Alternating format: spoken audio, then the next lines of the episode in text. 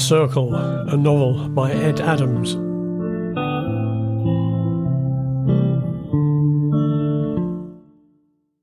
Kirtland. Jennifer was driving herself back towards the Kirtland Aerodrome airfield. The job she had just been on was not something she would typically do. They had asked her to step in because they needed somebody who could relate easily to a British woman, and they needed to make fast progress to make contact. Jennifer was originally British but had left the UK when she was 21 as part of a UK civil service deal. She had eventually settled down in America. Nowadays she was dual citizen and worked around a mixture of the Air Force Base and the laboratories in the area. There was very sensitive work conducted and more routine subjects added to which the open access programs had meant that there was high foot traffic of tourists looking at some of their facilities. Jennifer's day job ensured that security was appropriate for the different environments. She was part of a government team but also worked with private sector subcontractors from time to time. They had used a private contractor's offices for the interviews with Claire. Jennifer had needed to improvise some of the situation but had also reached out to her bosses in Washington, D.C. It had been a long and somewhat stressful day, and she drove home and pulled the large SUV into the car park of her apartment block in Albuquerque. Indoors, she called Spencer to see whether he had made anything of the geocache code.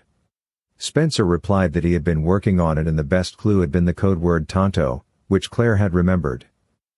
Apart from the obvious references to the Lone Ranger and other trivia, it turned out that there was a bridge called Tonto Bridge on the route between Albuquerque and Winslow, Arizona. But it also showed up as a geocache marker somewhere on the edge of the Kirtland airfield. Spencer had asked around in his office and discovered that Lucas Wilson was a keen hiker who also used the way markers and geocache treasure trails. If Jennifer agreed they would go to visit the geocache at the edge of the airfield. Okay said Jennifer but you know what it's getting dark, please can we do this in the morning? That's fine said Spencer how about I meet you with Lucas tomorrow at yours and the three of us take off to have a look. That will be great said Jennifer. Hey said Spencer did you hear the other news? What's that asked Jennifer. There is another security alert running at the moment. It's all confidential at the moment. I only know because I'm still inside the building. It's not in our territory but it links to what you have been looking at. Someone has killed Senator Williams, from Texas. It's being kept out of the news at the moment because of the circumstances. Someone fired a big incendiary device at his car. The senator was on his way to a meeting when it happened. It was out on the open road and although he was in a short convoy, there was a direct hit on his car.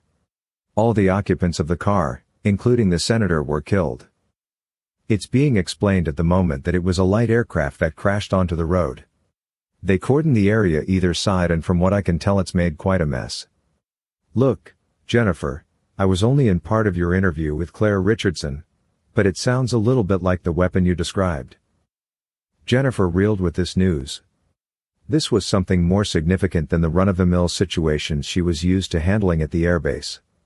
Smuggling, drugs, unconventional foods being imported, cash in suitcases. But nothing like the events of the last two days. Thank you, Spencer said Jennifer, I need to get some rest, but I suggest we meet at mine around 8 tomorrow to follow up on this geocache. Meantime please keep your thoughts about the senator to yourself.